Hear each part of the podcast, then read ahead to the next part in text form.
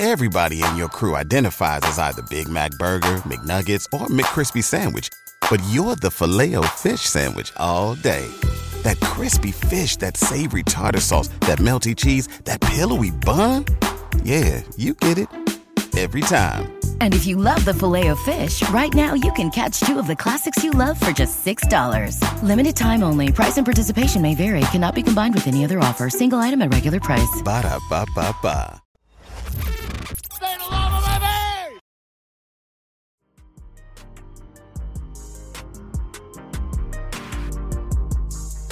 It's Third and Central Podcast, powered by the State of Louisville Podcast Network. Live from the Burn, here's your host. Welcome, welcome, welcome to the Third and Central Podcast, the only podcast dedicated solely to the University of Louisville baseball program. This is Matt Sefcovic, and as always, I'm joined by Aaron Turner.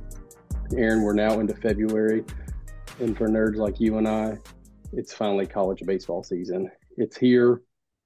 I know in Kentucky, it doesn't quite seem like baseball season if you walk outside right now, as we're probably going to have some snow on the radar before too terribly long. But nonetheless, here before too long at Jim Patterson Stadium, it, it's going to feel a little different as Louisville's actually lining up against other teams in the opposing dugout.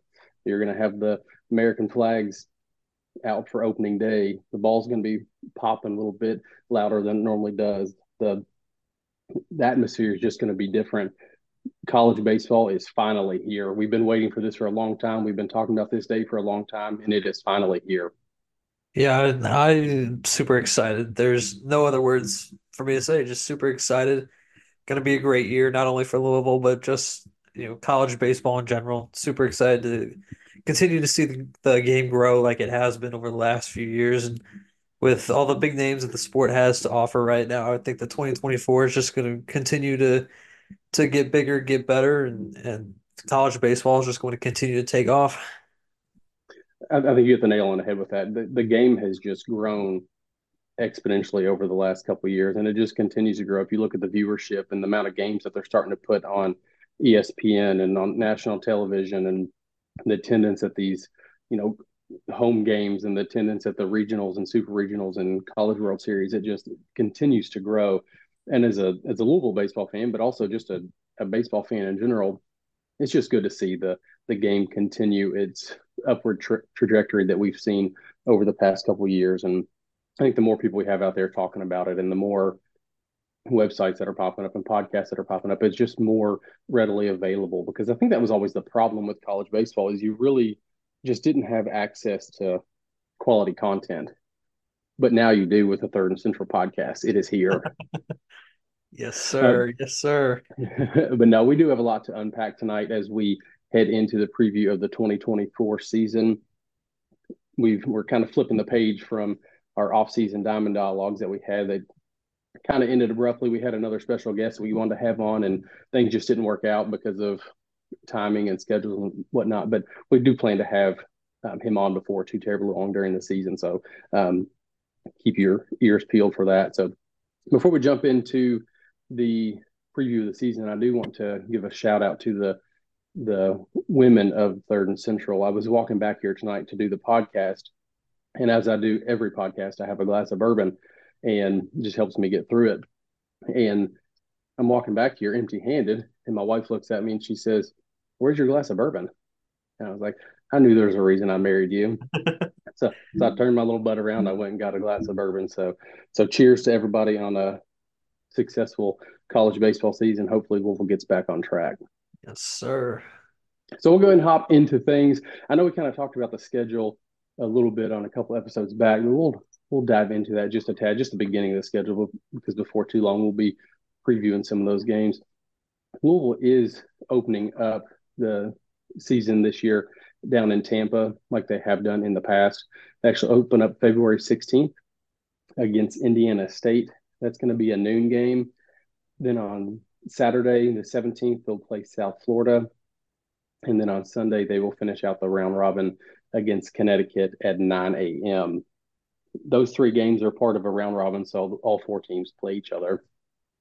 The only bad thing about this tournament is with South Florida being the host in Tampa, the only game that Louisville's playing down there that will be televised will be the Saturday four o'clock game against South Florida, and it's on ESPN Plus. So you would have to have a subscription to ESPN Plus to watch it. So other than that, the the Friday and the Sunday game will not be televised, but hopefully they'll be on the radio. We can catch those somewhere. So after those three, Louisville will head back home, take on Xavier for their home opener on February 21st. That's Wednesday.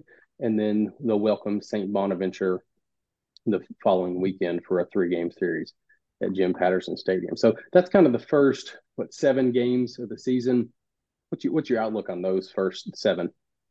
Well, first of all, if you're maybe new to Louisville baseball, maybe you might be a little bummed about two of those first three not being on TV. Don't be a great opportunity to catch Sean Moth on the radio we were absolutely lucky to have Sean. I'm very much looking forward to to tuning into Sean that first weekend. Uh, but you know, sticking with the theme of that first weekend, I'm loving the the idea of opening up with one against Indiana State on Friday, who should have hosted a super regional last year due to circumstances beyond their control. They couldn't host that super regional. Um, and then on Sunday, we've got UConn, and UConn has always been a very impressive team, especially a team that that's coming from the north. Uh, you know, not a lot of not a lot of big name baseball comes out of there, but definitely very excited about about those two games. It's a good early test, and it's going to be a good way to see what we have early on. Yeah, and like you said, you know, we we played a lot of good games against UConn back in the day. We are in the Big East and whatever conferences they made up that we were in for those couple years. It, it seemed like Louisville and Connecticut were always kind of the top of the class in the conference. So it's always good to play them. It seems like we've matched up with UConn over the past couple years. It seems like we play them early in the season, so good to kind of keep that, I guess, kind of rivalry going and getting to play a good quality team out of the gate. Because I hate when you start a season with somebody, you know, like St. Bonaventure, we've got the next weekend, but you know, having a full three game series to start the season, it's just good to see some higher talent to start the season. And talk about Indiana State there's a good possibility that, and we'll, we'll talk a lot about this tonight. Sebastian Gongora, who could be Louisville's ace this year, he actually pitched against Indiana State last year in the regional for Wright State um, as the four seed when Indiana State was the one. So it could be a match, uh, a rematch for Sebastian to take on them. That was actually, I believe, the only loss that he took last year was against Indiana State. So be a good good chance for him to redeem himself. Yeah, I mean, I I know that you know you look at at three schools and names are Indiana State, USF, and UConn, and you're looking at those three like those aren't traditionally baseball schools. That's not something you think about when playing good competitive baseball. But keep in mind that we also went to start the season in Tampa. I want to say it was in 22, and we went one and two down there that that year, and we made the super regional with that team that year as well. So this is going to be a lot of good baseball. You're, it's not, you know, the St. Bonaventure, not the Bellarmine that we're going to see, you know, in a few weeks after after the opening weekend. But it, it's going to be some some really good baseball, and I'm excited to see what we have early on. And I don't want to turn the page too fast without touching on some of the other schedule highlights. We won't dive into it much because we'll talk about this quite a bit between now and the end of the season. But Louisville's got a road gauntlet in the ACC. They head to Wake they go to Florida State and Miami. Wake is the number one team in the country, basically every publication. So, you know, they are top of the class in the ACC, and Louisville has to go down there. Always struggle in Tallahassee at Miami. That's obviously going to be a tough series. got the usual series with Cincinnati, Vandy, home and home with Kentucky, so we'll get them twice, and then you know some of the other in-state foes: Bellarmine, Western, Northern, Eastern. So we'll get some of those other teams that we typically have on the schedule as well. But the ACC is going to be tough this year.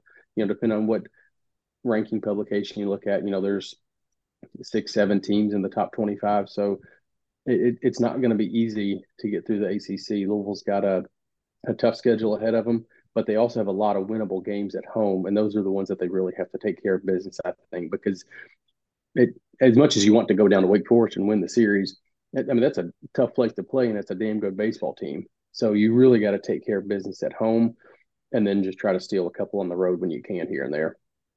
Yeah, I mean, you're exactly right. Like you said, you know, going down to Wake mm-hmm. Forest and asking to take two or three, you know, you you hope to just get away with one.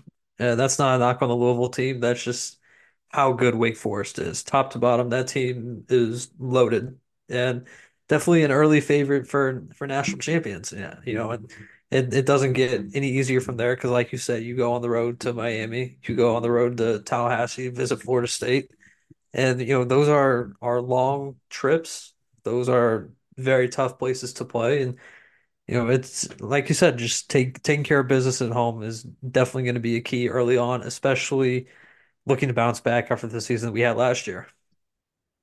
Yeah, speaking of, let's kind of talk about the rankings this year heading into 2024 and what that kind of looks like for Louisville. Yeah, for sure. Um, you know, there's really not much to say. We we completely missed out on pretty much all rankings this year. Believe that D1 had us on on teams to watch and, and but other than that, there's really nothing to report. You know, you miss missed the conference tournament last year, and you know, that was the first time in school history you you find yourself at the bottom of the ACC. You obviously after that you find yourself on the outside of the field of 64. You know, it's it's no shock to anybody that we are on the outside looking in this year. Um, you know, but like we like we did in, in 22 and we missed the tournament in 21, you just have to go out and prove it again. Uh, I I do think that we have the squad that that can go out and prove it. I do think that there's a number of question marks, but I do think that this is a squad that can go out and and show that this is still the Louisville baseball that we're used to. Yeah, and the you talk about rankings a little bit. The ACC preseason rankings and all that stuff came out, and Louisville is sitting at fifth in their division, not in the ACC, fifth in their division. So it's definitely going to be an uphill battle. But like you said, this team, there, there's a lot of experience which we'll talk about. There's a lot of experience. There's a lot of upperclassmen, which is is new to Louisville. That's not something that they have typically become accustomed to over the years because most older guys get drafted, move on, and then we rely on the younger guys to come in. So I think this is going to be a good blend. I think there's the the roster management kind of all lined up this year that this could be a really special team.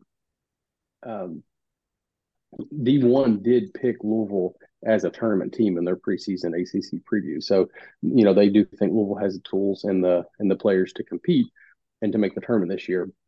And I think you, if you ask Dan McDonnell and Roger Williams, Eric Snyder, any of the coaches on the staff, that's not the goal.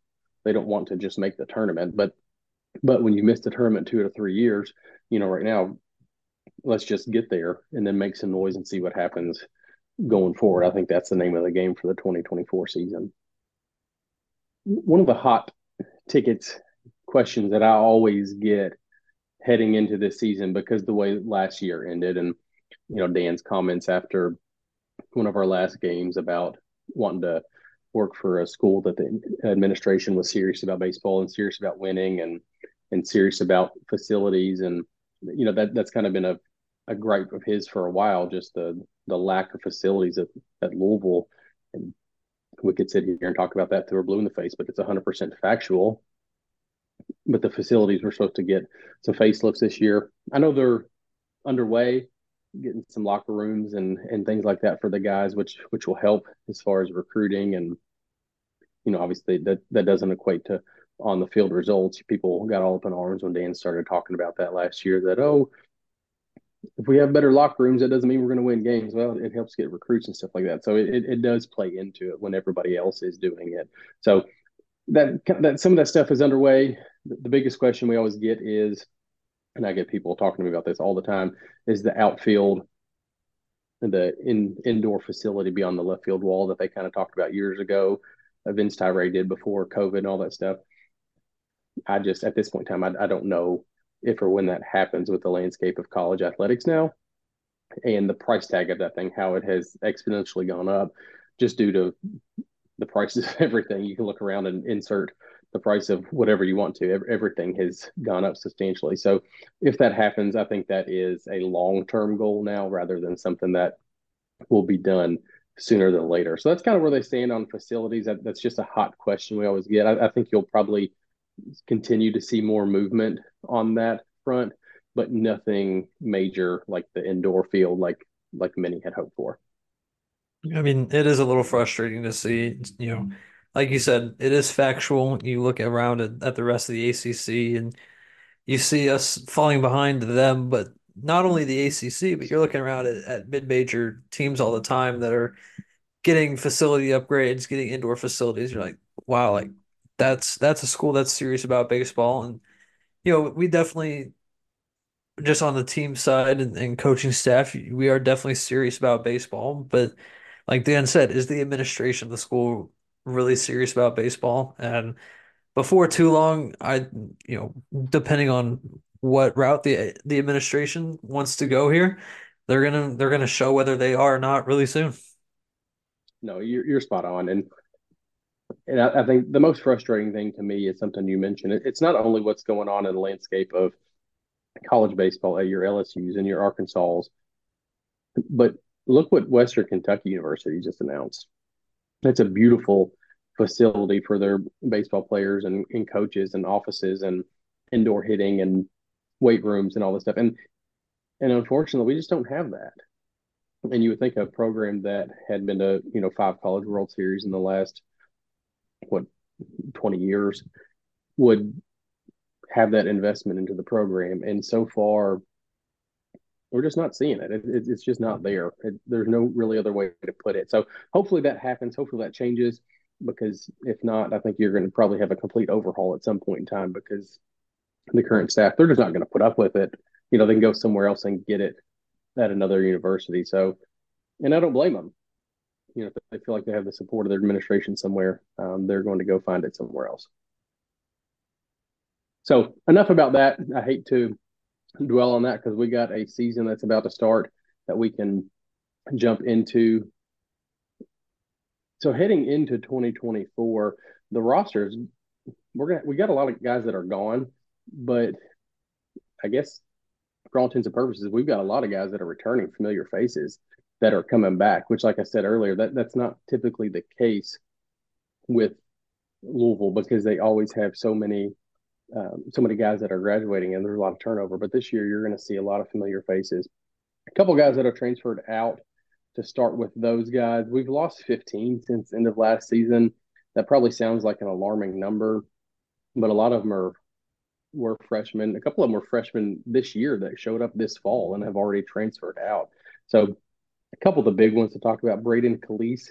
Um, he transferred transferred to Central Florida with Alex Galvan, big right-handed pitcher who I think could have uh, been beneficial to have Galvan this year, but he's gone. Noah Smith transferred back closer to home. He's a middle infielder. He went to Illinois State. Now, Will Cook just announced he transferred not too long ago after the uh, winter semester that he uh, transferred out to John A. Logan Community College.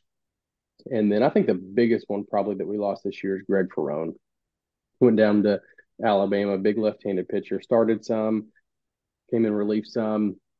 You know, uh, big time left-handed pitcher that transferred to us from Herkimer College up in New York. So those are some of the, like I said, there's 15 of them, but those are probably the biggest ones that would have gotten some time this year on the field. So um, not a whole lot to replace. I think we probably have more coming in than we had going out, but those are a couple of the names that you won't see on the field this year that we probably saw last year.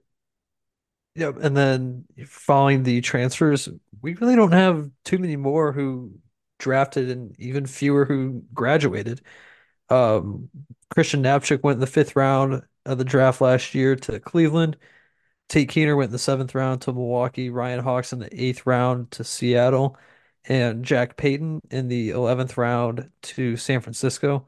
Uh, just four guys. It's a little bit lighter in the draft uh, than it normally is. I think we could have had a few more guys go, but a lot of older guys decided to come back and return to school, hopefully improve their draft stock for this coming season. And then the lone graduate out of the program is Cam Robinson. He's not even really out of the program anymore. Uh, he decided to join the staff as a grad assistant which if you go to any of the games and you just see how all the guys interact with each other, that is no surprise at all. Always thought Cam Robinson would make a good grad assistant after he was done playing. So super excited to keep him around for one more season and hopefully uh hopefully add another branch to the Dan McDonnell coaching tree. It seems like the his coaching tree just continues to get branches uh, every single year. We you know somebody else has branch out. I know we talked about this before, but I'm super excited about Corey Ray and his um, as he you know starts into his managerial career. So hopefully that works out for him. He's with the Cubs organization. Single A, is that right? Uh, yes, he was the bench coach in Single A last year for Chicago. Yeah, so um, super excited for Corey Ray to see kind of him progress in his uh, coaching career. So, kind of enough about who we're not going to have. Let's kind of flip the script to who we do have coming back, and we'll kind of break this down position by position. And obviously, pitchers. That's that's the biggest bite here to take off. So let, let's just start with pitchers and and some of the guys that are returning first. And I'll, I'll let you go ahead and start with who I think is probably one of my favorite guys returning this year, and that's Patrick Forbes. Yeah, like like you said, one of my favorite guys returning as well. I'm big Patrick Forbes guy, always have been, and I think that this year is going to be even more of a reason to be a Patrick Forbes guy. You know, he went out last year, played in over 40 games in the lineup, uh, got a lot of time DHing, spent some time out in the outfield. Uh, believe he was also maybe some time at third base a little bit as well. Um, on the mound, nothing really eye-popping. Had an ERA over seven in his freshman campaign. Uh, seemed to struggle a little bit with finding control. Walks were a little bit of an issue at times. Um, but he, then he heads to the Cape Cod League over the summer and absolutely takes off. Some of the numbers that he put up in the Cape were just ridiculous. The velo is up. He's he goes from being, you know, a 90 to 92 guy to unlock some things mechanically, gets a little bit more smoother. Now he's a 96, 97 guy. I think we're looking at a, at a weekend rotation arm. Um, you know, it's going to be interesting to see how Dan uses him outside of pitching. Does he still DH? Does he still get some some reps in the outfield, especially with how deep the outfield is this year? Um, but as of right now, it looks like pitching is now top priority for Patrick Forbes. Uh, I'm I'm super excited to to see where he fits in this this mix of, of guys on the mound. Yeah, it was fun to watch Patrick last year. In the first couple times you see him out on the mound, you could tell he was just a little jittery. You, you know, had the the freshman bug. It, it's hard to get up there. You know, it's different than when you're playing high school baseball in Bardstown. You know, everybody. I'm sorry, Bowling Green. Everybody. Um, you're, you're the best on the field. Every position you play, no one is as good as you are. You know, he was Mr. Baseball here in Kentucky. Like he, he just overpowered everybody. So then you take that step to college, and it, it just takes a little bit of time to adjust. But it was kind of fun to watch Patrick and how he you know, the first time he took the mound versus the last time he took the mound, and just how much more comfortable he looked up there. And I, I think just spending that time in the Cape and spending more time here in Louisville with Coach Roger Williams, I, I'm just really excited to see what Patrick brings to the table this year. I'm going to go ahead and jump over to another guy from Kentucky, Cade Grundy. He'll be a junior this year from Somerset. He logged 17 appearances last year, actually picked up six starts. Most of them are midweek, but I think Grundy will probably transition over to a weekend reliever type role this season. I think that's probably where he's better suited. Um, he was 3 0 last year with a 5.60 ERA, had 31 strikeouts and 35 innings. But kind of his big thing was kind of giving up the big hit. Gave up seven home runs last year, just too many extra base hits uh, for Cade. But if he can cut that down, very serviceable. I think he'll be very uh, relied upon arm out of the bullpen this year, especially in some of those big weekend series. So excited to see what Cade has. He had a really, really good summer this year. He was actually in the Cape as well. He had a 2.38 ERA, so dropped that almost in, or more than in half from his season last year at Louisville. Um, had 11 strikeouts and 11 innings. So excited to see what what Cade does this year. And hopefully we see him take that step from his sophomore to his junior year, like we've seen many pitchers do in Roger Williams' system. Yeah, I mean, I, I like Cade as well. I I think that potentially an issue for him the last couple years is we haven't really had the depth on the mound. You know, that so he's kind of been pushed into some spots where he really probably shouldn't have been, and that's of no fault of his own. Um, you know, I think I think this year as you know, we probably have a little bit more depth than we have the last couple years. You can put him in the bullpen, give him a more defined role, and I I anticipate to see him thrive this year. So moving on to Carson Liggett. Carson was probably our top pitcher last year. You know, he made all the Sunday starts for Dan McDonnell's 2023 squad. Super excited to have Carson back. Uh, he's definitely going to be in the weekend rotation again this year. Uh, last year, he was an all ACC second team. He made 14 starts on the mound. He went 7 and 2 with a 3.42 ERA over that span. Uh, he also struck out 64 in 71 innings. He just, he's a gamer. I, I love watching Carson pitch, love seeing him go out and do his thing. Uh, he's a very under the radar guy. I don't think a lot of people around the country or even around the ACC have really given Carson Liggett a second thought. Um, but I'm I'm super excited to see him go out and you know hopefully take another step forward because we've seen him take two steps forward every you know every new year he goes out there and shows that he's been better than before. But if if he goes out there and already improves on what is already an ace status level pitcher that we had last year, I think we've got ourselves an absolute dog in the weekend rotation. Yeah, and I love what you said about uh, Carson. You know, he's not really getting a lot of respect on his name this year, which is mind blowing to me after what he did last year. I think he, when he goes, when he takes the mound, he kind of reminds me of like a Brendan McKay, just because he's he's so calm up there. Like you, you can like nothing really phases him. He's just kind of up there, eh, throwing the baseball. Like he's just, but he's so damn good at what he does. But it looks effortless to him. Um, but I, I, remember McKay used to do this, and I'm like, dude, show some emotion. uh, like you, you just struck out the side in the super regional, like show some emotion. But no, that that's kind of how Carson is, and I'm not comparing Carson to Brendan, but that's just he he kind of plays the game like Brendan did. He he lets the game come to him, doesn't really force a whole lot, and he's just he's just cool, calm, and collected up there. So I'm going to go ahead and jump over to another local-ish guy, Will Koger from Bardstown. He'll be a junior this year. Uh, like Cade Grundy, they came in the class together. He had 16 appearances last year, one start. Koger's kind of the one for me that Aaron, you and I talk about Will Koger all the time. Guy's got all kinds of talent, and and and you'll see it, and then and then he'll have a bad game or two, and it just kind of spirals into a bad week or two, so I think Koger got the talent. I mean, if you look at some of the draft boards, he's he's been high up on them in the past. I haven't looked as of recently, but everybody's always high on Will Koger. I think I was looking up some stuff about him the other day. Coming out of high school, he was, you know, a top 200 prospect. So, you know, the scouts have been all over him since since his time in high school. So I, he, the talent's there. It's just he, I think he's got to figure it out between the ears this year um, in order to take that next step on the mound because there's a big need for someone like Will Koger out of the bullpen to throw strikes. I think he's going to be very similar. His role this year will be like a Cade Grundy. He'll be a weekend reliever type guy.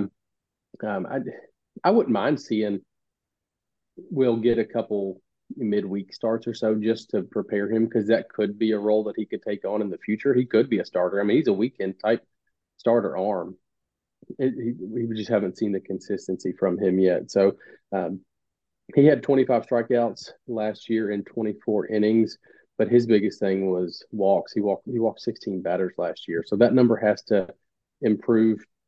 He did go up to the Cape this year again, and his walks were significantly down. In 26 innings, he only walked 11 batters, which was much improved from the season last year at Louisville. So I think Koger he, like I said, he's got the tools. Kid's as talented as anybody in the roster.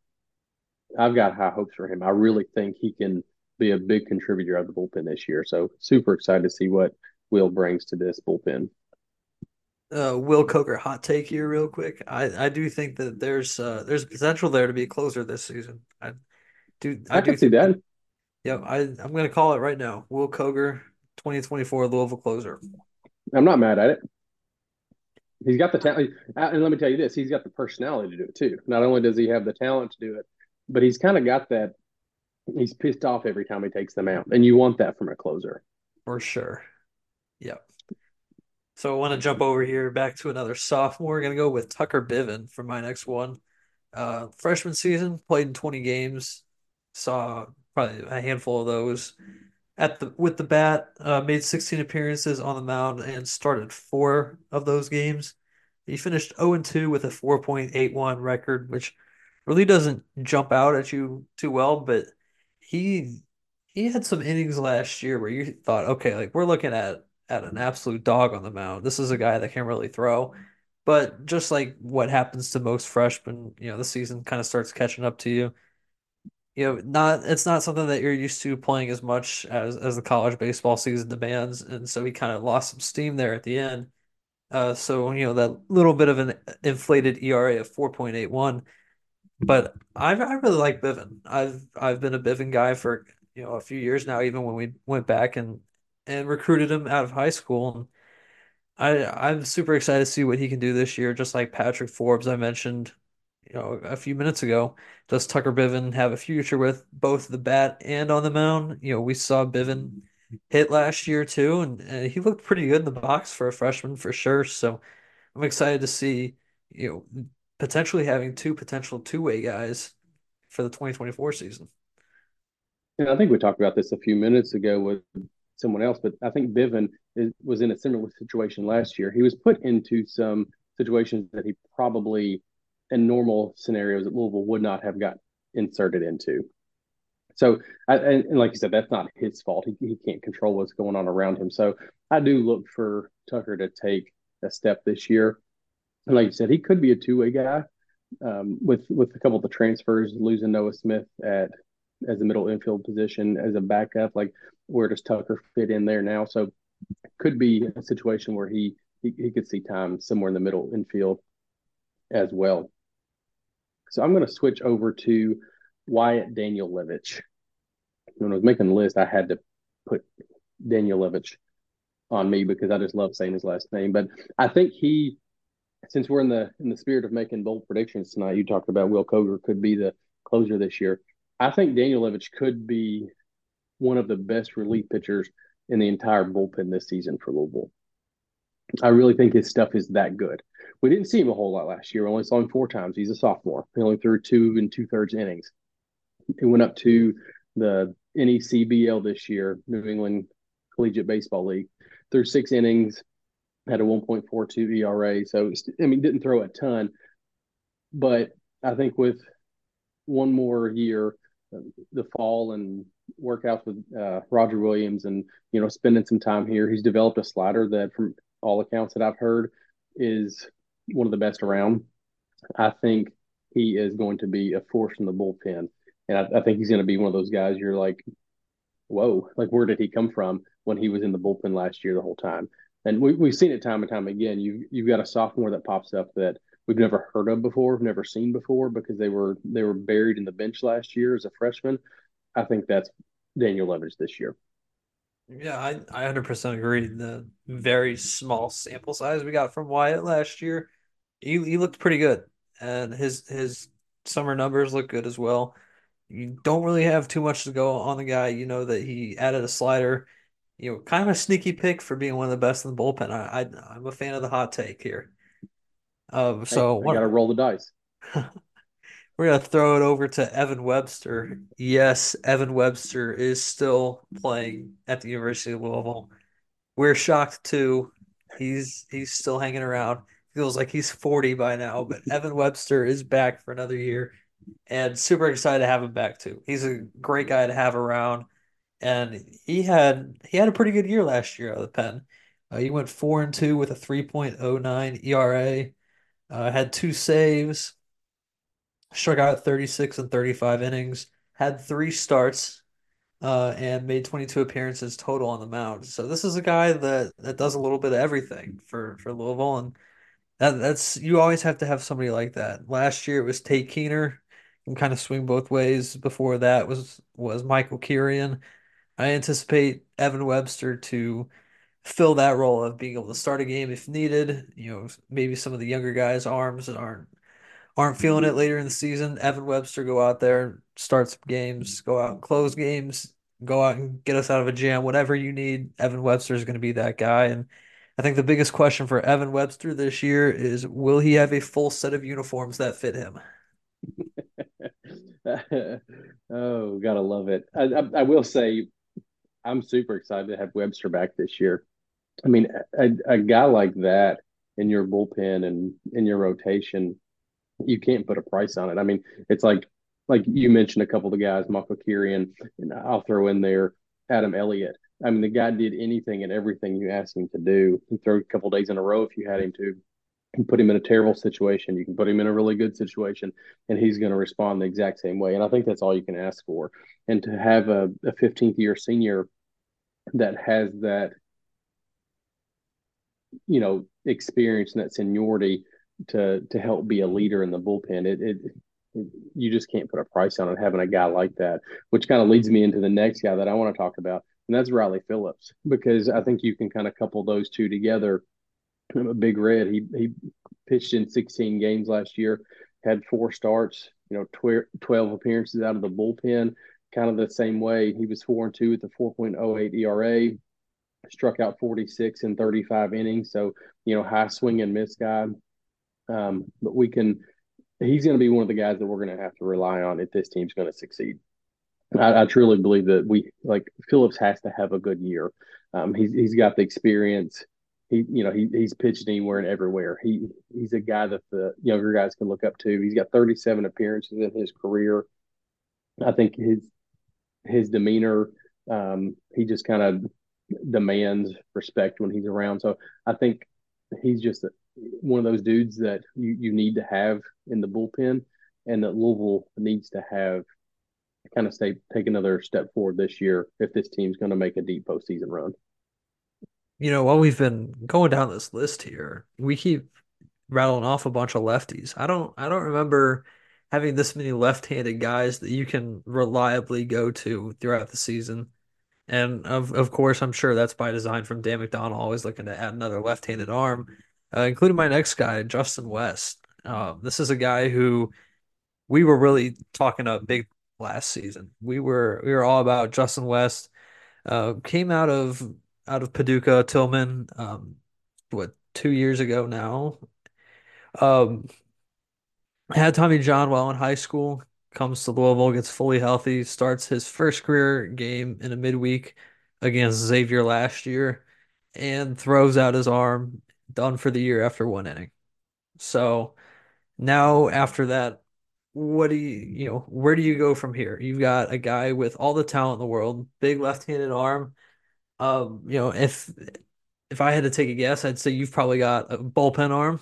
You know, following two back-to-back season-ending arm injuries, you're looking at Justin West like, okay, we're gonna we're gonna ease you back into this very gently. So I'm not sure to you know what to expect in terms of amount of innings Justin West gets this year. I do expect him to be a factor out of the bullpen. I don't know what that's going to look like for him early on. You know, maybe get 15 to 25 innings ish throughout the year. We'll see how that goes, but I know I'm I'm super excited about the the career of Justin West. You know, last year around this time we had the conversation about West. Uh, you know, that's a guy who could leave Louisville with his his picture out in right field. You know, he he is that good. I still believe he is that good. It's just gonna gonna be an interesting season to see how how Dan and and, Roger go about navigating his his throwing schedule. Yeah, healthy Justin West probably has some of the best stuff on the entire roster. And and I've been told that he's healthy. He's 100%. He's ready to go. But what's his 100% versus somebody else's 100%? You know, what what does that look like for him? You know, like you said, he it was early on last year when he got hurt. He really didn't pitch in the summer.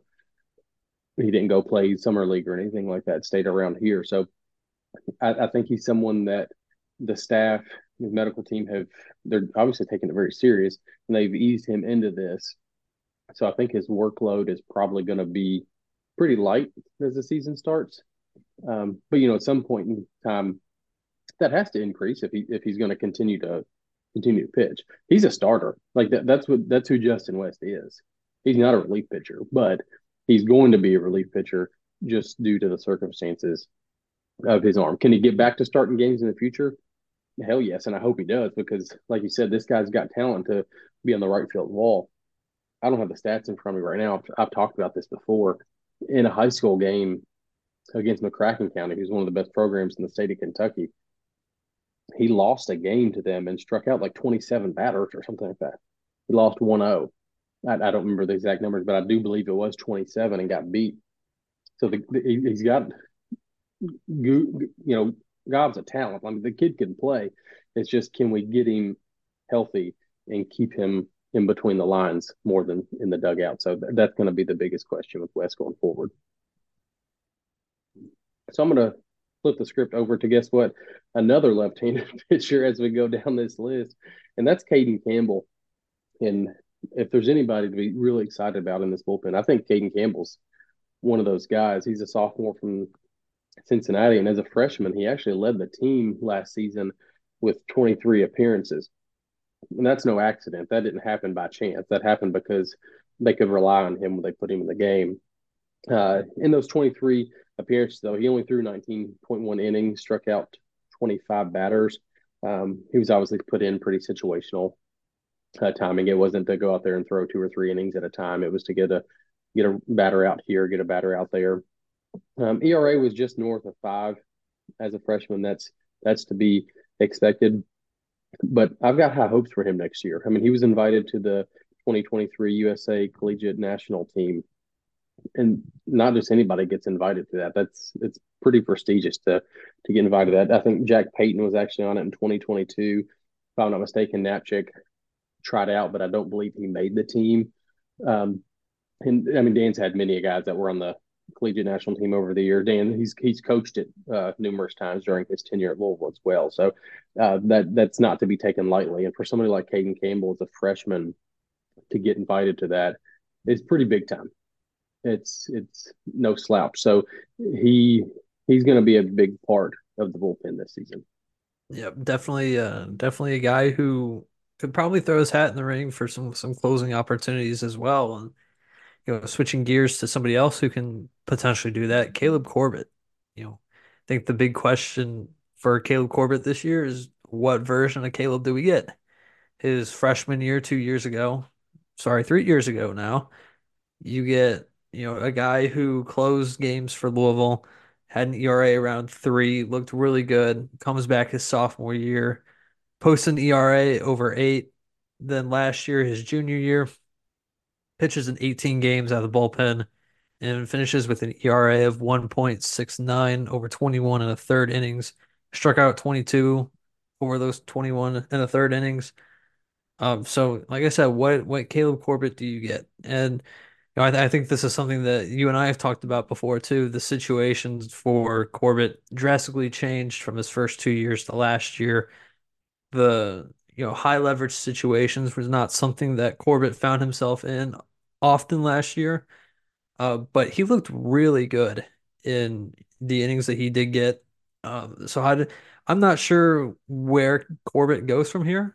Do you give him another shot to get you know the seventh, eighth, or ninth innings, or do you just have him as the as a bridge guy, which we absolutely need guys like that too. So be very curious to see what route Dan McDonnell and company take with Caleb Corbett this year. No, and that's a big question mark as well with Corbett, is because we we've seen so many different Caleb Corbetts over the years, like you said. But my biggest question about him is, have they found a hat to fit his head yet? you know that that every pitch he throws, his his hat comes off his head, and he has to kind of readjust. But but no, Corbett's got the talent, and Corbett's one of those guys that when you talk about having the closer mentality, that's Caleb Corbett. Like you can tell, he's a dog when he's on the mound and I, I, I think he's got the it factor. If we see the Caleb we had a couple years ago when he was a freshman, there's no doubt in my mind that he could be competing for a, a closer spot this year. So, um, just I'm really excited to see what what Caleb will get because if, if we get the Caleb we had his freshman year, this bullpen will be much much improved. Sure. So those are most of the returning guys. We obviously can't touch on everybody. We'll be here all night, and as much as Aaron and I could do that, we're, we're going to switch gears to some of the guys because we do we did have a couple um, transfers that came in this season. I'm going to start with Sebastian Gongora, who we've had on the pod. Should be a familiar name to you guys. He was also a left-handed pitcher that transferred in from Wright State. it's probably the well, not probably. He's the best transfer that Louisville's had with the new transfer portal era rules. He was the Horizon League pitcher of the year last year at Wright State. He was 10 and 1 with a 3.17 ERA, 89 strikeouts, and 93 and two thirds innings. Um, he's a big presence on the mound, 6'5, 215. And when you look through his game logs last year, we talked about this with him a little bit. He picked up a win against Kentucky this year, so he's already got that under his belt. So, um, so kudos to him for knocking off an SEC team at Wright State last year. Um, but he's a, I mean, he's an instant impact guy. I mean, there, there's no two way around it. He he was number 39 in the D1 transfer portal rankings, so they had him uh, as a top 40 player. Um, like I said, left-handed pitcher. He's up to 94 on the mound. He sat at 88 a couple years ago, so he's just continued to increase that over the last couple years. So I don't know if there's any more room for growth there. You know, it's a big frame, so maybe get with Roger Williams and get in the weight room a little bit more. And, you know, we get, who knows, that could creep up to 95, 96, but, but he's a Friday night type talent. You know, he's a, he's a, he's a guy that if we didn't have on the roster this year, I think the outlook for this season would look much different than it does right now. But having a guy like Gongora as, you know, kind of an anchor for your weekend rotation, I mean, it, it, it really, really changes the entire traje- trajectory of your season. Friday Night Talent. I'm I'm super excited to see him work and carve up batters this year. And you know, moving on to to another transfer arm that's very intriguing, Jake Carrabba out of D2 Lewis University in the GLVC in 66 and two thirds innings last year. He had an ERA of 1.62, which is just ridiculous. Um, it struck out 119 over the 66 and two thirds. I mean, that's a that's just straight domination. Took home pretty much every conference and national accolade that you could at the Division two level. Now makes a jump up to to Louisville in the ACC. Obviously, a much different game, but the stuff is there. Stuff is absolutely there. I think we're looking at a at a guy who could potentially fill a pretty big role early on. Could be in the mix for some some save opportunities. Could be in the mix for the weekend rotation haven't really been given clarity on on what the direction is going to be for Jake Carrabba, but this this guy has has the arm. He's got the stuff. You know, super excited to see him work this year and see what he brings to the table too. Yeah, I think if you look at his numbers that he put up, it's just just silly. I mean, video game like numbers. His strikeouts per nine. I mean, just just insane stuff that he did out there. So hopefully that translates and you know, the biggest question you always have is a guy going from D two to high level ACC ball is, you know, how does that translate? So just just curious to see how that goes. It it, it works very well. I mean, if you look at Ole Miss a couple years ago when they won the national championship, Dylan DeLucia, I think was his name. He was a, a JUCO transfer and ended up winning, if I'm not mistaken, most outstanding player at the College World Series.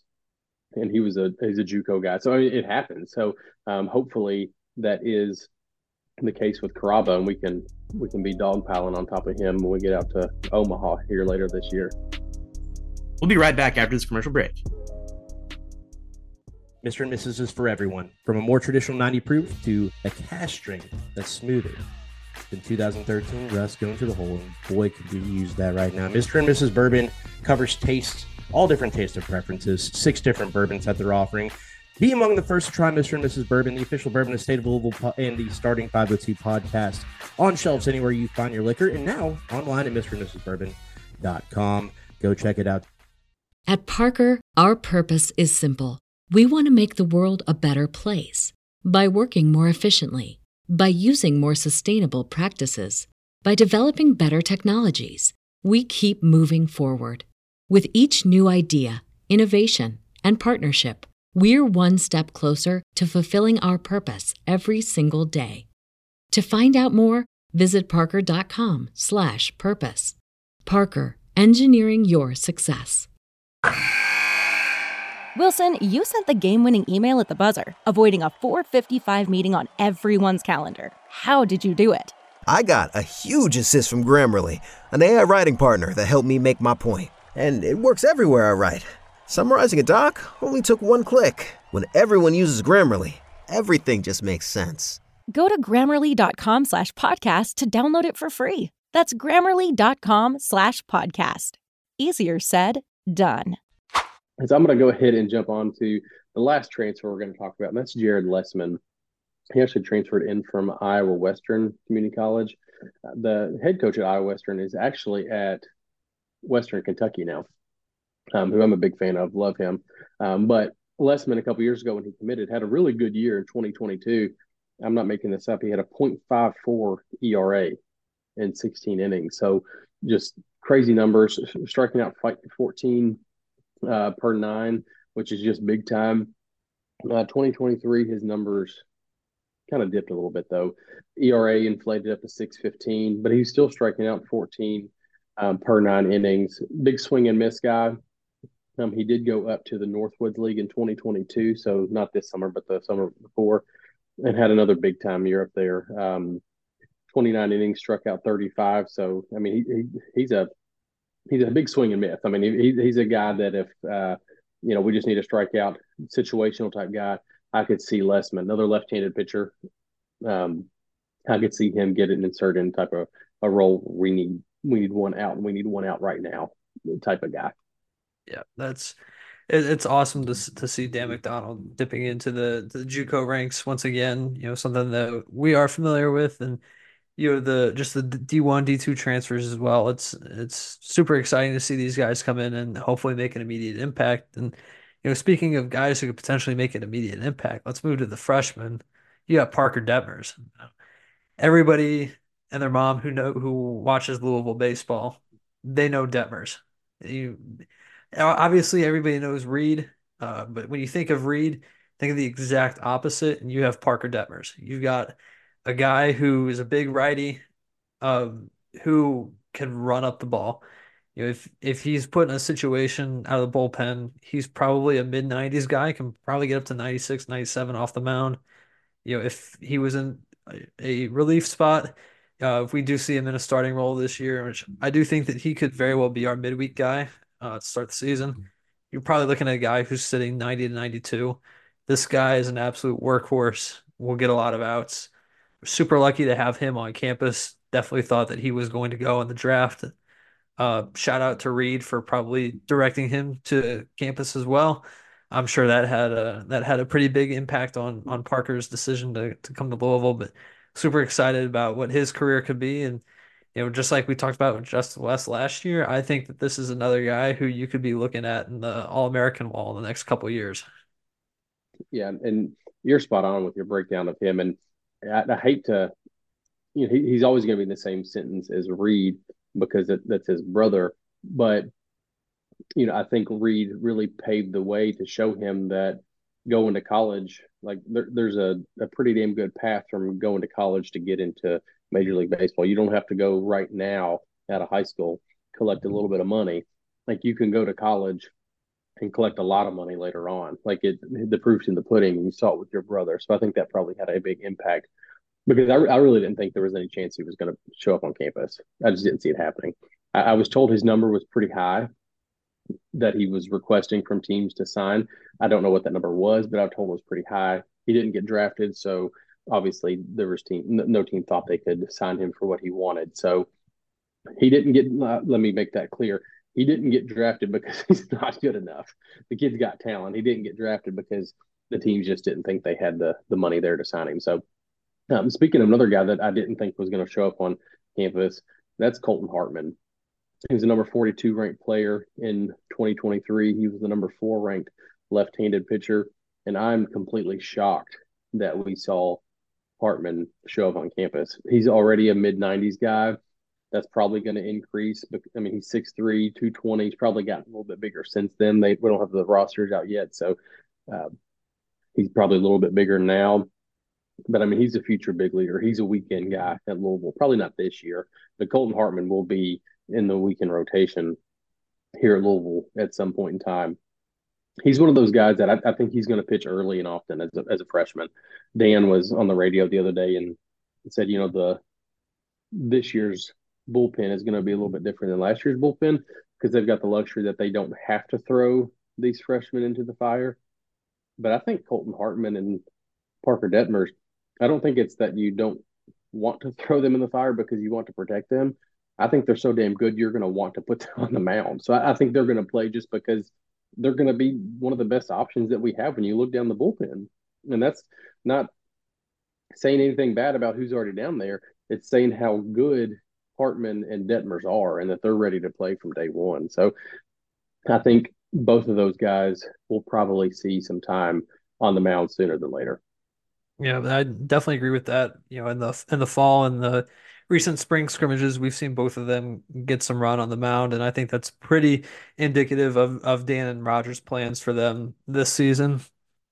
Just gonna pivot to a, a few more freshmen here to round out the group. Uh, Ty Stark, Mitchell Dean, Kyle Crow, Thomas Howard, TJ Schlageter, and Braxton Stewart, all a group of guys who could make some impact this season. Not entirely sure if they do or if maybe they redshirt. Uh, I think a couple of really intriguing guys here. You got Ty Stark, who has seen some run in scrimmages recently. Uh, the kid is incredibly tall, six foot seven, and incredibly skinny. Um, you know, if if I think if he's on that that baseball meal plan a little bit longer, he puts some weight on, you're probably looking at a guy that's, you know, 87 to 89 to 93 to 95. I mean, the the kid is incredibly effective. I'm super excited to see Ty Stark's career unfold here. Oh, and you know, he's not the only one that's that's got a you know good size on them too. You got Mitchell Dean who's 6'7, 220. Uh, the kid's absolutely built. You got Braxton Stewart, who's 6'4, 160, so he can put on some weight too, just like Stark. Um, you know, and Thomas Howard himself, he's he's an incredible athlete too, good size. You know, it's it's nice to see all these big bodies come to Louisville. There's a lot of, of good stuff to work with for for Dan and Roger. And like I said, not entirely sure which of these guys sees time on the mound this year, if any. But you know, you never know what circumstances may arise. Plans may change. Um, you know, we'll we'll see what's in the in the cards for them this year.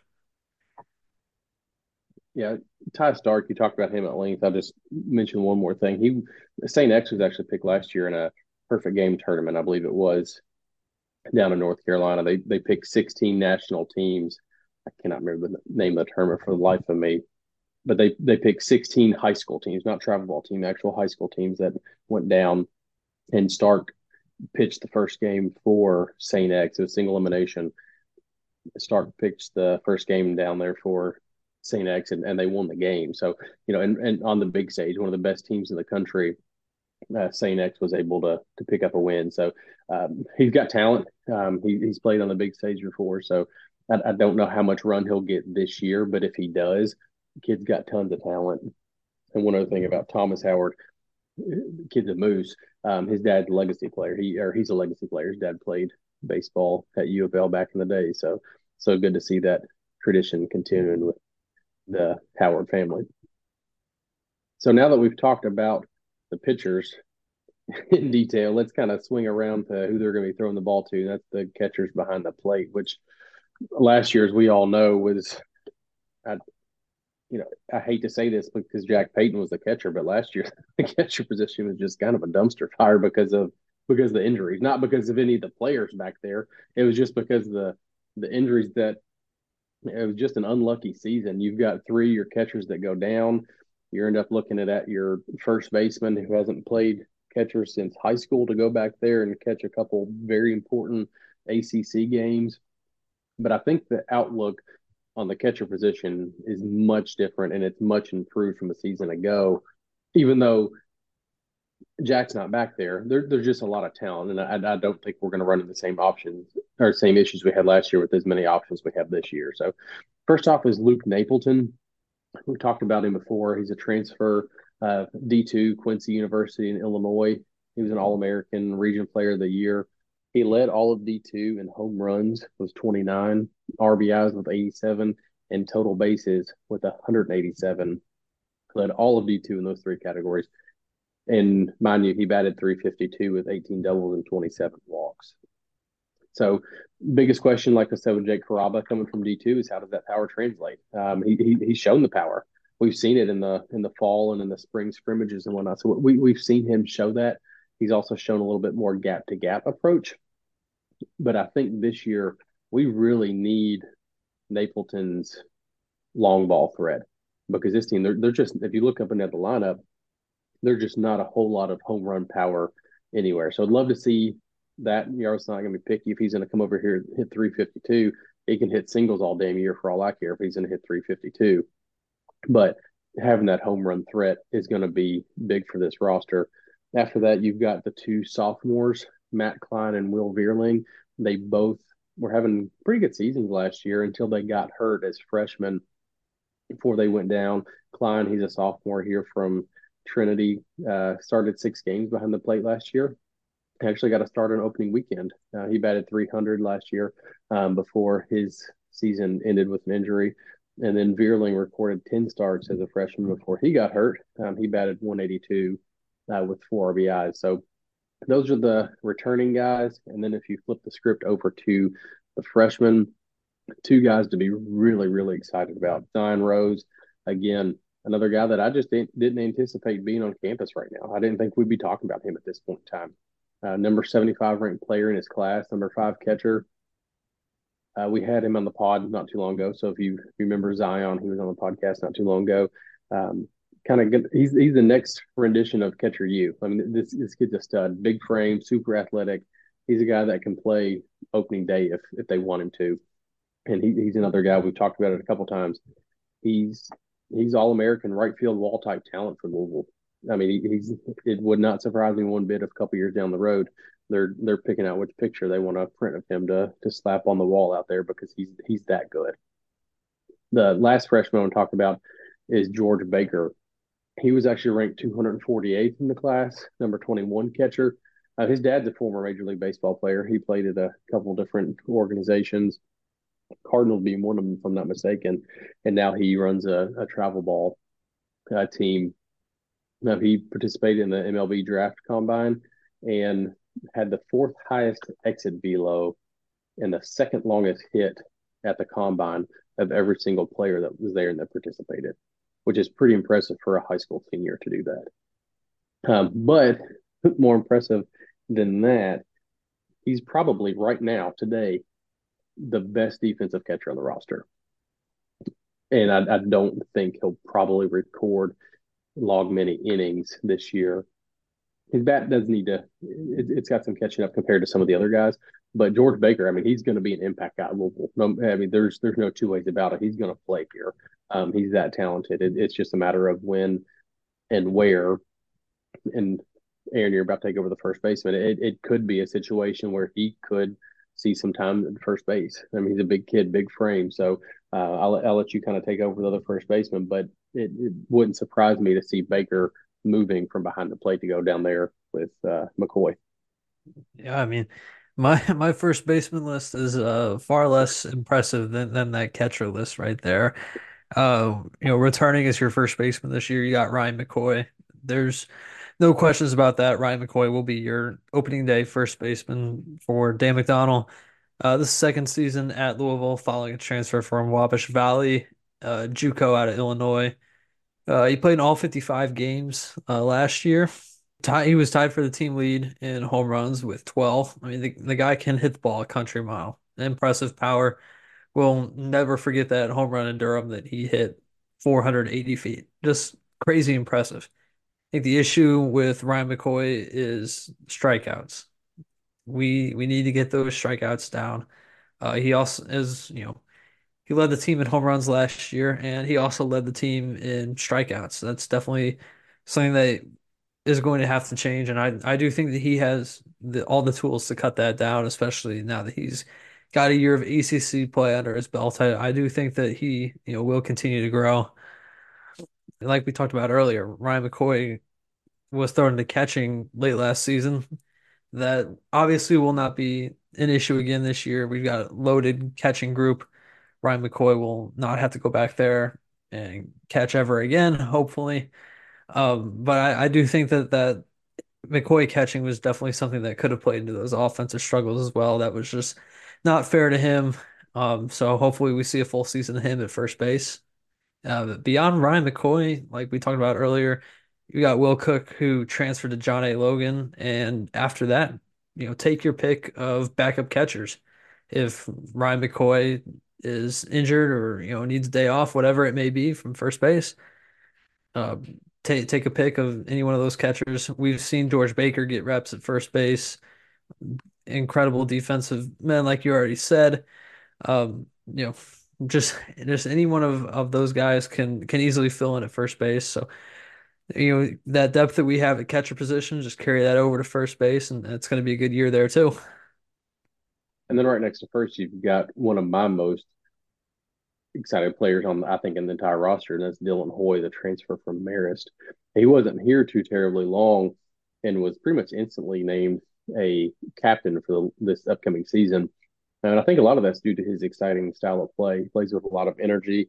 He's going to put a lot of pressure on opposing pitchers with uh, how aggressive he is on the base path. He really fits Dan McDonnell's style to a T. He's perfect for what Dan McDonnell wants to do in the plate. He wants to move the baseball, you know, take it base by base. Um, he's going to lay bunts down. He, he's just he just really fits uh, the Eric Snider, Dan McDonnell style of play. And last year he hit 245 with eight doubles, four home runs, 19 RBIs, and 16 stolen bases. The average was down a little bit. A couple years ago, he did hit 292, so it's there. Uh, I, I, think he's a guy that uh, we're really going to rely on to be like your your high energy guy coming out of the bullpen and hyping the team up. Um, everything I've heard about him is just um, just super energetic, plays with a lot of passion. So he actually is being featured right now on a, a documentary by the MLB Network. They're doing a documentary about the MLB Summer League. So he will be uh, featured in that. I'm not sure exactly when it's going to release, but he went up to New York in the fall and kind of um, did some filming and stuff like that. So excited to see uh, what Dylan brings to the table this year. Anybody that I talk to, if I in around close to the program, like, hey, give me a name. Who, who, who do I need to look out for this year? Dylan Hoy. Every time, Dylan Hoy. So I'm just really excited to see how his game is going to translate and what that's going to look like in between the lines when we start playing real games. Behind him at second, it's it's kind of like you said at first. You know, I think we've got kind of a um, a couple options there. Like we said, Tucker Biven, he played a little bit of middle infield last year. You could see him.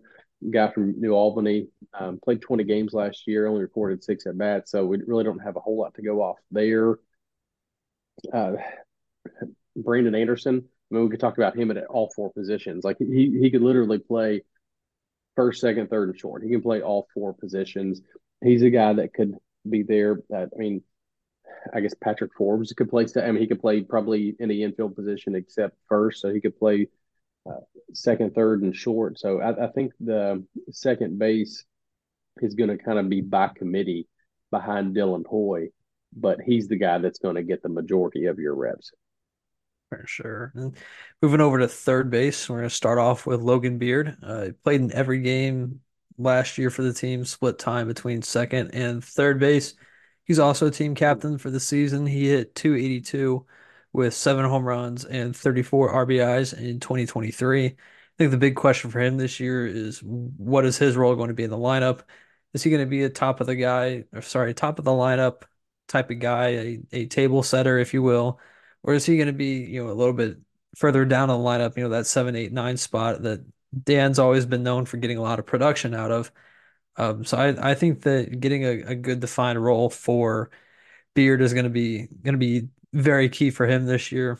And then right behind Beard, like you already talked about at second base, got Brandon Anderson. Anderson was actually the opening day third baseman last year, so third base is definitely something that he's comfortable with. Can play pretty much everywhere. Um, you know, he hit 295 with one home run in 2023. If he's going to play third base, though, he has to find the power. And I'm going to say this for Logan Beard, too. I think the two of them need to find their power stroke. Between the two of them, they had eight home runs last year. If you're going to play a power position, then we need to hopefully see see some more power numbers. I think that's the biggest thing that was missing from the lineup last year. Is just a lack of home runs. Um, something that you know we we had plenty of in previous seasons you know, your 22 team has Dalton Rushing, Cam Masterman, Ben Metzinger, who are all 15 plus home runs, rushing over 20. And then you have a group that can't get over 12. So we just need need somebody to step up, find the power stroke, hopefully. And I, I do think that Brandon Anderson could be that guy. Yeah, I, I think Anderson. We, we, like I said, we could talk about him at all four positions, but I think this infield there's pretty a lot of versatility here. I think you could move Beard over to second if you had to, and put Forbes or Anderson at third. I, I think you can interchange a lot of these players. So it's curious to see what what Dan's going to do with the lineup because he, he always he always tinkers with the lineup the first couple weekends. So I'm I'm curious to see what he does, but I think we're going to see quite a few different variations over the first couple weekends. So heading over to shortstop, that is one guy, one guy only, and that's Gavin Kilen. Um, fully prepared for him to take a big step this year. Not that he didn't have a a, a big season last year. Started 38 games as a freshman, batted 256. Um, I really like his game. He reminds me a lot of Knapczyk, but I think he has a more natural feel at shortstop than Knapczyk did. Uh, you know, Dan has talked about how he's one of the best defenders to ever play at Louisville, which is just um, insane to think about. Think about some of the guys that have come through here, Devin Hairston, and um, you know some of the Gold Glovers that we've had. Um, Dan always talks about how professional he is and how hard of a worker he is, and you know he, he very takes everything very serious. So I think Kilen is going to be a leader this year, but I think he's going to be a quiet leader. He's, he's not the guy that's going to show a ton of emotion the bull or out of the uh, the dugout or on the field, but he's one of those guys that I think he just he demands that respect by the way he plays and how how, how just the professional approach that he takes to the game. Um, and behind him is Alex Alicea. Um, he's a freshman. I believe I'm saying that right. Dan was talking about him the other day. He played for the Hitters organization in Wisconsin. Um, very respectable uh, travel ball organization that continuously feeds Louisville players. We've had numerous guys that have come down here from hitters. Um, it's just a gift that keeps on giving. Um, he was the Wisconsin Player of the Year in PBR or by PBR last year. He hit 500, scored 50 runs, and most impressively, he was 57 of 57 on stolen bases last year. So, if nothing else, I think he's a guy that we're going to see in situations where uh, we need a pinch runner. I, I, think we could see his his number called to come out and um, help swipe a bag if it's if it's late in the game. Um, he's a switch hitter, so as far as your lineup management and roster management goes, I think he's he's a guy that provides some versatility there, um, and he's very advanced defensively. Um, you know, these guys that come from the Midwest with Kilen and Knapczyk and and now Alicea, it, it's just they just continue to re- produce just plus defensive players at shortstop. Um, and with Louisville being the best team in the Midwest, um, I'm okay that if that gift just keeps on giving. Yeah, so gonna shift over to the outfield now, and doesn't seem like there's too much of a discussion as to who will be your starting outfielders. Um, seems to be JT Benson will be your guy in left, Eddie King in center, and Isaac Humphrey in right. Uh, JT Benson hit six home runs last season, 34 RBIs, a 288 average. Uh, he got it done in, in multiple aspects of the game, was a top 10 guy in the ACC in stolen bases. He finally had a season where he was healthy, and it was great to see him come along. I do think that this is that the season coming up for JT Benson is going to very much mirror what we saw with Ben Metzinger a couple years ago. Metzinger battled injuries his entire career at Louisville, and you know eventually comes on and, and just breaks out his senior year. I think that's going to be what we see in JT Benson. I think that he's a guy who can potentially be a 15 plus home run guy as well. And move on to Eddie King in center. He had 274 last season with five home runs and 42 RBIs in his first real season of, of uh, playing college baseball. Um, he had an incredible summer on the Cape. You know, that was definitely a big step forward for him you know, he he's just an impact guy. Can do can get it done in all aspects of the game, just like Benson.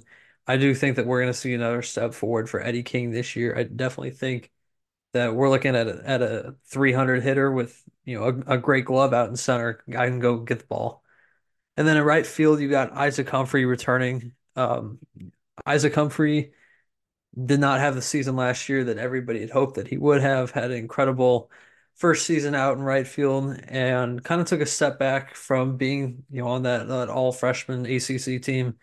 Um, so kind of surprised that we are at a point where we're talking about Isaac Humphrey being in the lineup this year. Thought for sure, you know, after his first season that he was going to be drafted last season, but I am happy that that Humphrey is back. But one thing is for certain that he has to he has to put it all together this year because the depth behind him is really good.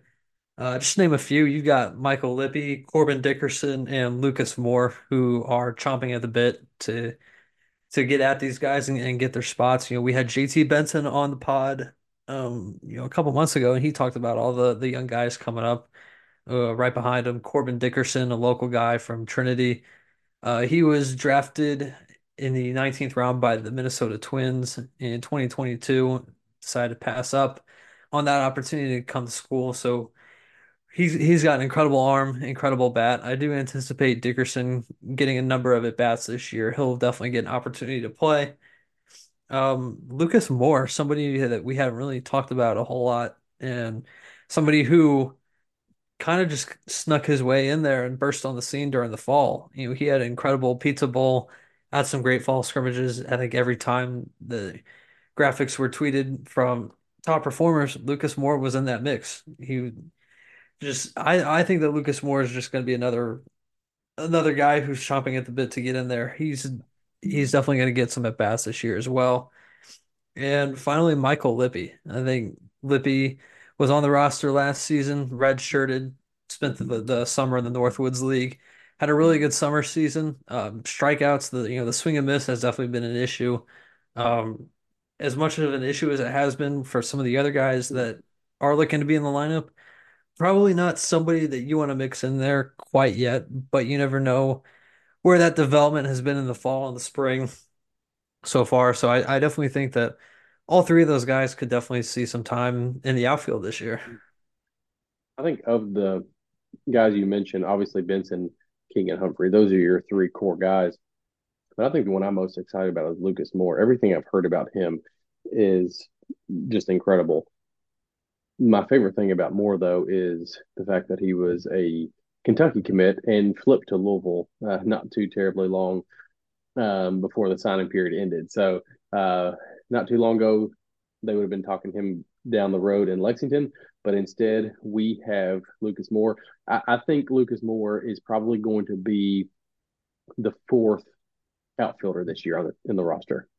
As good as some of these other guys are, I think even though he's a freshman, I think Lucas Moore will probably be the fourth guy to push, and he, he's going to demand innings and he's going to demand at bats this year because I think he's that good. So, really excited to see how the coaching staff uses him going forward this year. So I know that is a lot as we run through all of the positions. So I guess now let's kind of take all that information and tie it up and put a bow on it on what we think our projected lineup is. And we, have talked about this probably 450 times between the two of us. And I think we may be in an agreement on what we think our lineup is at this point in time. Correct me if I'm wrong, but I think we do. Um, I'll go ahead and kind of give what I think. I, I, think the outfield is chalk, right? I think you have JT Benson in left. I think you've got Eddie King Jr.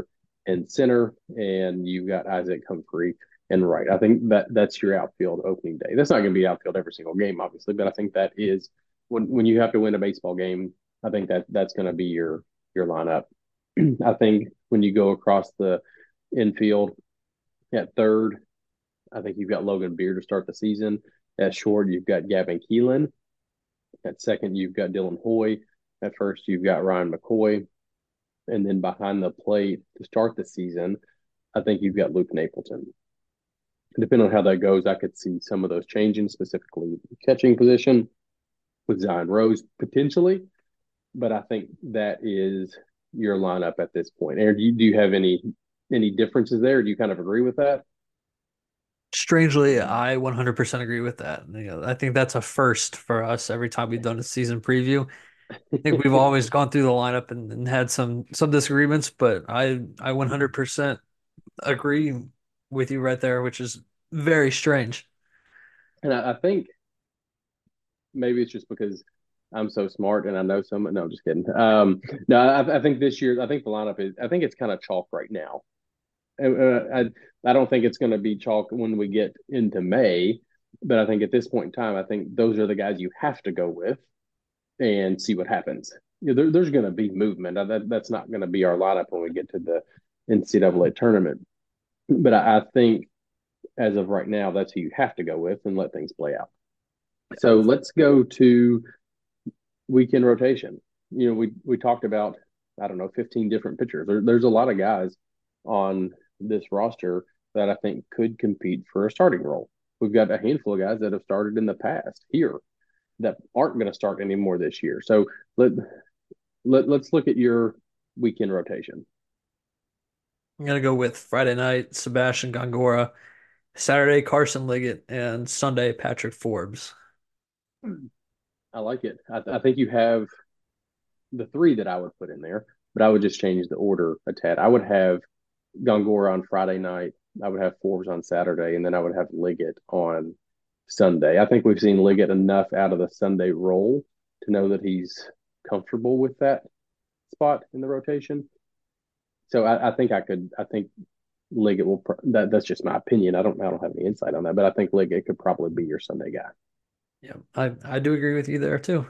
And I know there's a handful of guys that we talked about as the closer. Who who do you think's our closer this year? That's that's a little bit tougher. I I do yeah. see I do see a potential closer closer by committee. Do think mm-hmm. that Caden Campbell's in the mix. I you know, Caden Campbell kind of gives me that that psycho left-hander closer type vibes. I I like Caden Campbell in that potential role. Uh, Will Koger for sure. We've already touched on that, and then Jake Caraba.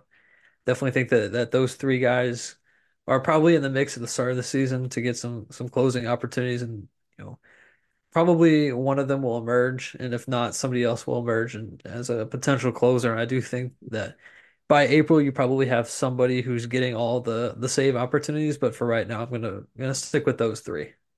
I think Dan was on the radio the other day, and he he mentioned how the pitching staff right now in the bullpen it's it's fluid, right? And that's how it's going to be for some time. Like, you know, we can have a thousand inter squad scrimmages and we can play against each other and we can throw down the bullpen as much as they want to.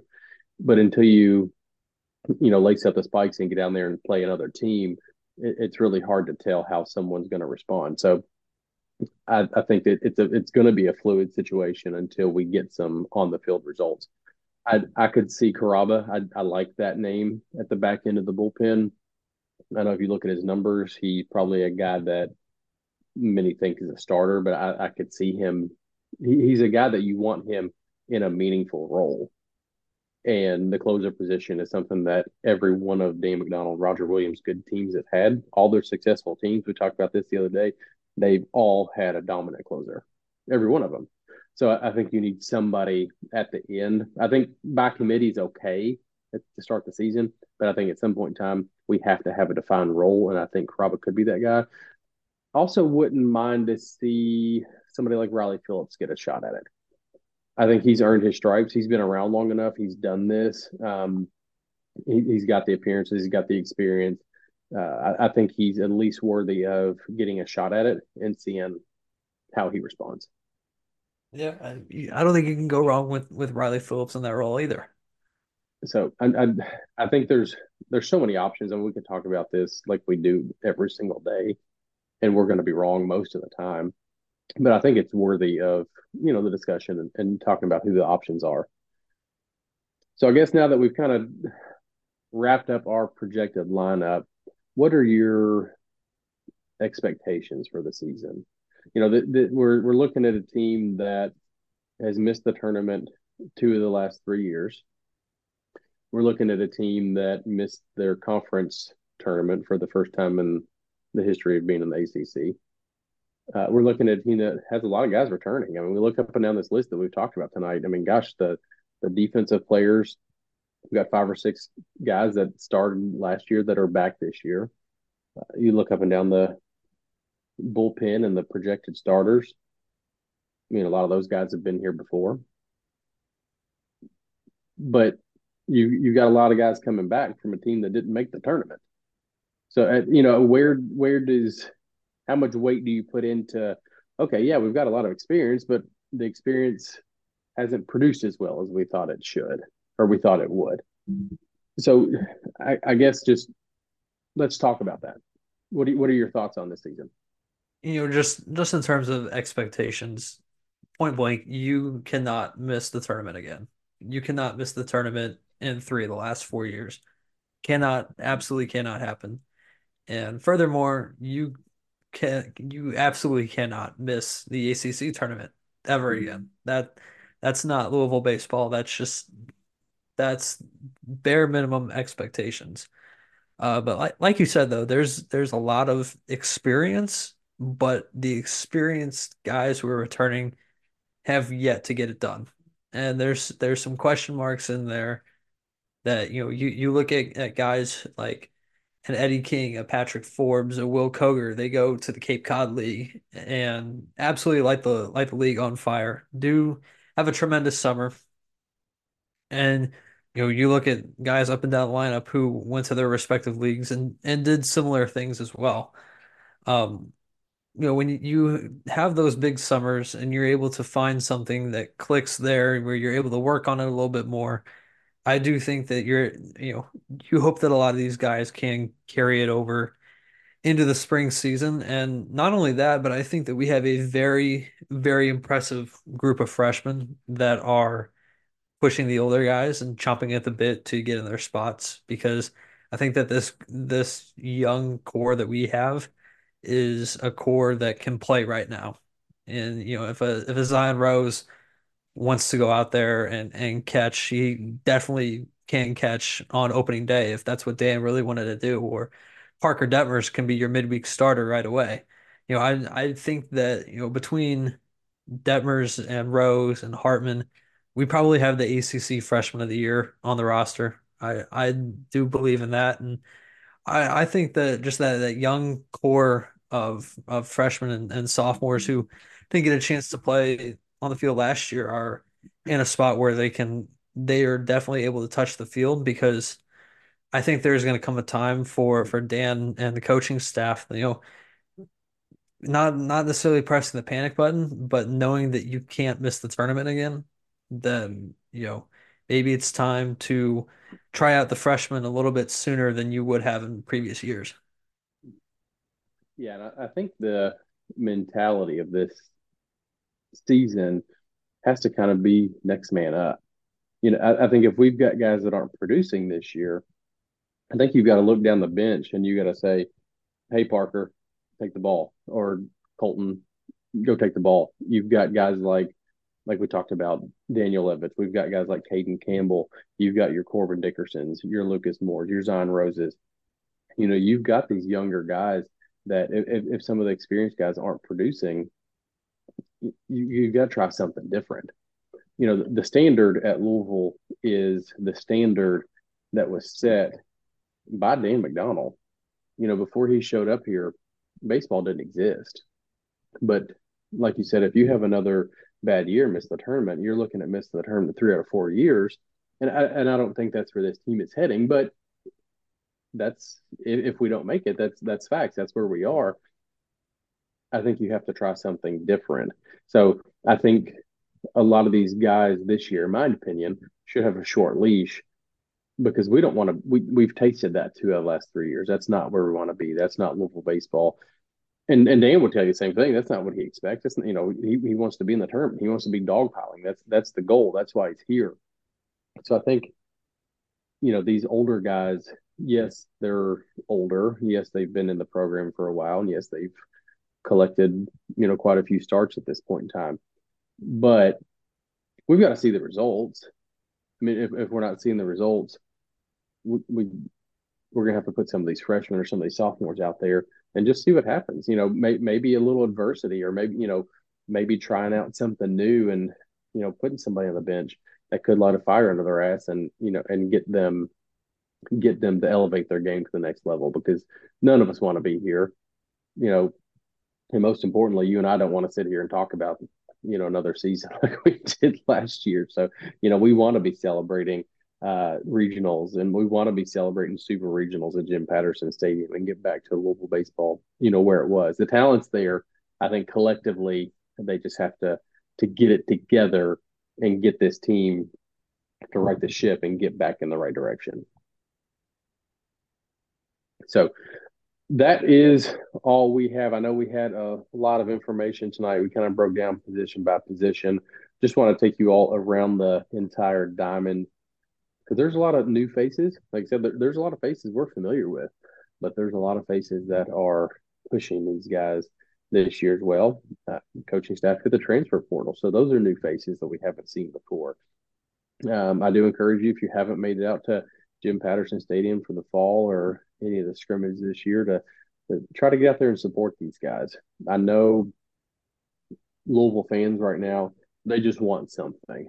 We talked about this last year too, because basketball was obviously what it was last year, and that's a different podcast for a different day where they are this year. But you know, Louisville fans just they want something, and I think this team, if, if we can get on a winning streak and start, um, you know, start the season off on the right foot, the fans are going to come out and and support this team. And if you haven't in the past, I encourage you to do so. Jim Patterson Stadium is a beautiful place to watch a baseball game. They have tons of promotions. You can get in free on every single game that's not a conference game or Kentucky or Vandy or Indiana or whichever games they are, they charge for. Most of the games, or a good majority of the games, are free. So I encourage you to to take in a baseball game at Jim Patterson Stadium this year if you have not um, in the past, because I, I promise you won't regret it. And if you do, and it's a free game, your admission's on me. Um, so, so I'll, I'll, cover that for you. So, um, but yeah, yeah, get out there, support these guys; they deserve it. Um, they they're uh, you know the ones I've talked to and the, uh, everybody around the program I've talked to, they're pissed off. That that's that's the number one kind of thing that I've taken away from them is they're pissed off.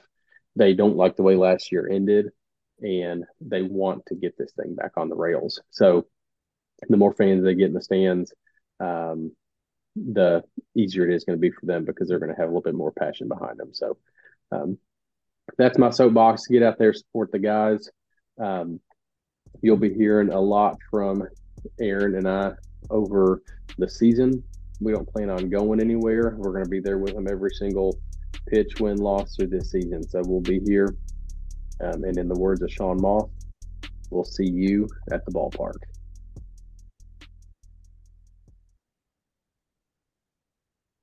At Parker, our purpose is simple. We want to make the world a better place by working more efficiently, by using more sustainable practices, by developing better technologies, we keep moving forward. With each new idea, innovation, and partnership, we're one step closer to fulfilling our purpose every single day. To find out more, visit parker.com/purpose. Parker, engineering your success.